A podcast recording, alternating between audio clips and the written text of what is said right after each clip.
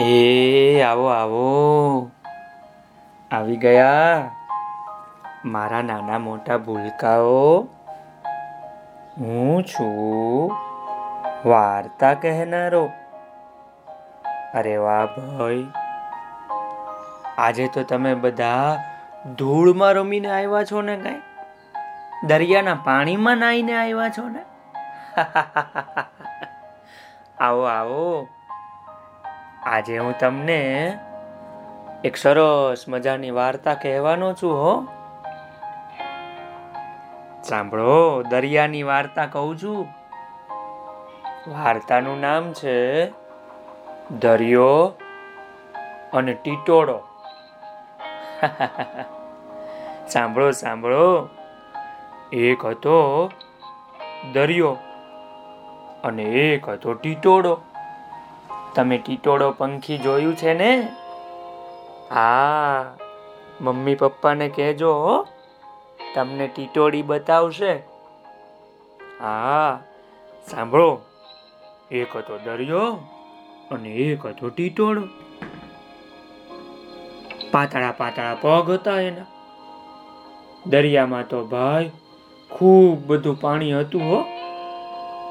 અને એ તો રાત ને દિવસ દિવસ ને રાત ગુગવા જ કરે, ગુગવા કરે. આ દરિયાના કાંઠે એક ટીટોળો પંખી અને એની પત્ની ટીટોળી રહેતા હતા. આ ટીટોળી પોતાના નાના નાના બચ્ચાને જન્મ આપવાની હતી, હો ભાઈ. એટલે એ તો ઈંડા મૂકવાની હતી. ઈંડા.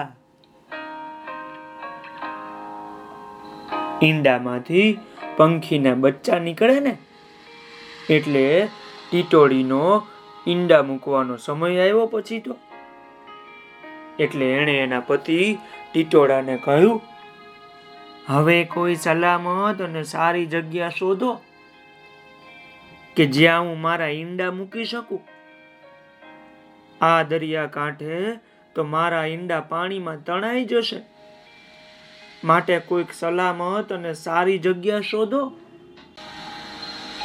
ટીટોળીની આવી વાત સાંભળીને ટીટોળો તો કે અરે, તું શા માટે ખોટી ચિંતા કરે છે? આ દરિયાના કિનારે તો વર્ષોથી આપણા બાપ દાદા પણ રહેતા આવ્યા છે. માટે તું આ દરિયાના કાંઠામાં જીંડા મૂક. અને આ દરિયો આ દરિયો આ દરિયો વળી મને શું કરવાનો છે? મારી તાકાત આગળ આવડા આમતા દરિયાનું તો કઈ ચાલે? ઠીટોડાએ તો પોતાની પત્ની પાસે પોતાનું આવું અભિમાન કર્યું, હો ભાઈ.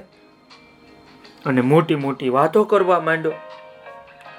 ટીટોળી તો આ સાંભળીને હસી અને કહ્યું, અરે મારા વહાલા પતિ તમારી બધી વાત સાચી.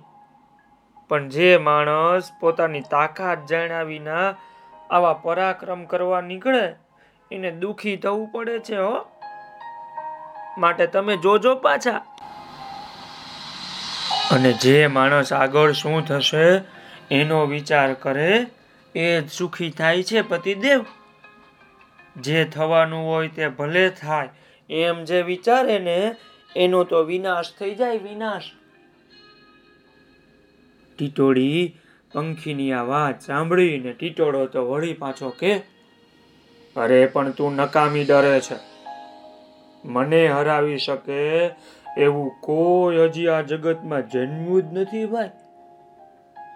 આમ કહીને ટીટોળાએ તો ટીટોળીની બધી ચિંતા દૂર કરી અને પછી થોડાક દિવસમાં ટીટોળીએ ચાર ઈંડા મૂક્યા અને પછી તો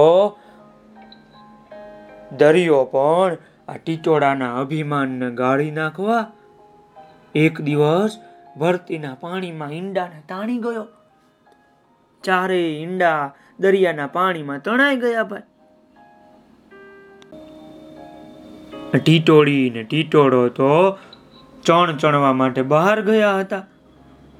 ટીટોળીએ આવીને જોયું તો ઈંડા તો પાણીમાં તણાઈ ગયા હતા. ટીટોળી તો આ જોઈને રડવા લાગી. અને ટીટોળો પણ ભારે દુખી થયો પણ ટીટોળો તો કે, આ દરિયાને હું મારી બધી શક્તિ બતાવી આપીશ. પછી તો ટીટોળાએ બધા પંખીઓને બોલાવીને પોતાનું આ દુઃખ દૂર કરવા માટે મદદ માંગી કે ભાઈઓ, આ દરિયાએ અમારા ઈંડાને પાણીમાં તાણી લીધા છે. પછી તો બધા પંખીઓ ભેગા થયા અને દરિયાના પાણીને પોતાની પાંખો ફફડાવી ફફડાવીને ફટકારવા લાગ્યા. કેટલાક પંખી તો ભાઈ પોતાની ચાંચમાં ધૂળ, કાંકરા ભરી ભરીને પાણીમાં નાખવા લાગ્યા, લો. પણ છેવટે બધા થાક્યા હો કાંઈ એવડો મોટા દરિયામાં આ નાનકુડા એવડા પંખી ધૂળ, કાંકરી ભરી શકતા હશે કઈ? હે? બધા થાયકા એટલે પંખીઓએ કહ્યું, એલા, ઉભારો ઉભારો. આપણી વચ્ચે એક ઘરડો હંસ છે. એ હંસની સલાહ લો. ઘરડા માણસો પાસે ખૂબ અનુભવ હોય છે ભાઈ. એટલે બધા ઉડ્યા ફર કરતા હો હંસ પાસે. હંસે બધાને સાંભળ્યા. અને પછી કહ્યું, અરે ભાઈ, આપણા બધા પંખીઓનો રાજા તો ગરુડ છે. માટે તમે બધા તેની પાસે જઈને તમારી ફરિયાદ કરો. પંખીઓ તો ઉપડ્યા ગરુડ પાસે અને પહોંચીને કહ્યું કે અમને નિર્બળ ગણીને આ દરિયો આ ટીટોળીના ઈંડા તાણી ગયો છે. અમારા ઈંડાને આ તાણી જાય છે, ટીટોળીએ તો એવું કહ્યું ગરુડને. બરાબર આ વખતે ગરુડ ભગવાન વિષ્ણુ પાસે જતા હતો અને વિષ્ણુ ભગવાન પણ એક રાક્ષસને મારવા જતા હતા. ગરુડને એમની સાથે જવાનું હતું. એટલે બરાબર સમય પારખીને ગરુડ પંખીએ વિષ્ણુ ભગવાન પાસે આ વાત મૂકી કે તમારા જેવા બળવાન સ્વામી અને બળવાન ભગવાન હોવા છતાં આ દરિયો અમારા પંખીઓની જાતને દુખી દુઃખ કરે છે. દુઃખ આપે છે. ગરુડની આ વાત સાંભળીને વિષ્ણુ ભગવાને તો દરિયાને આદેશ દીધો વિષ્ણુ ભગવાનનો રાજમહેલ પણ આ દરિયાની અંદર હોય છે ને ભાઈ?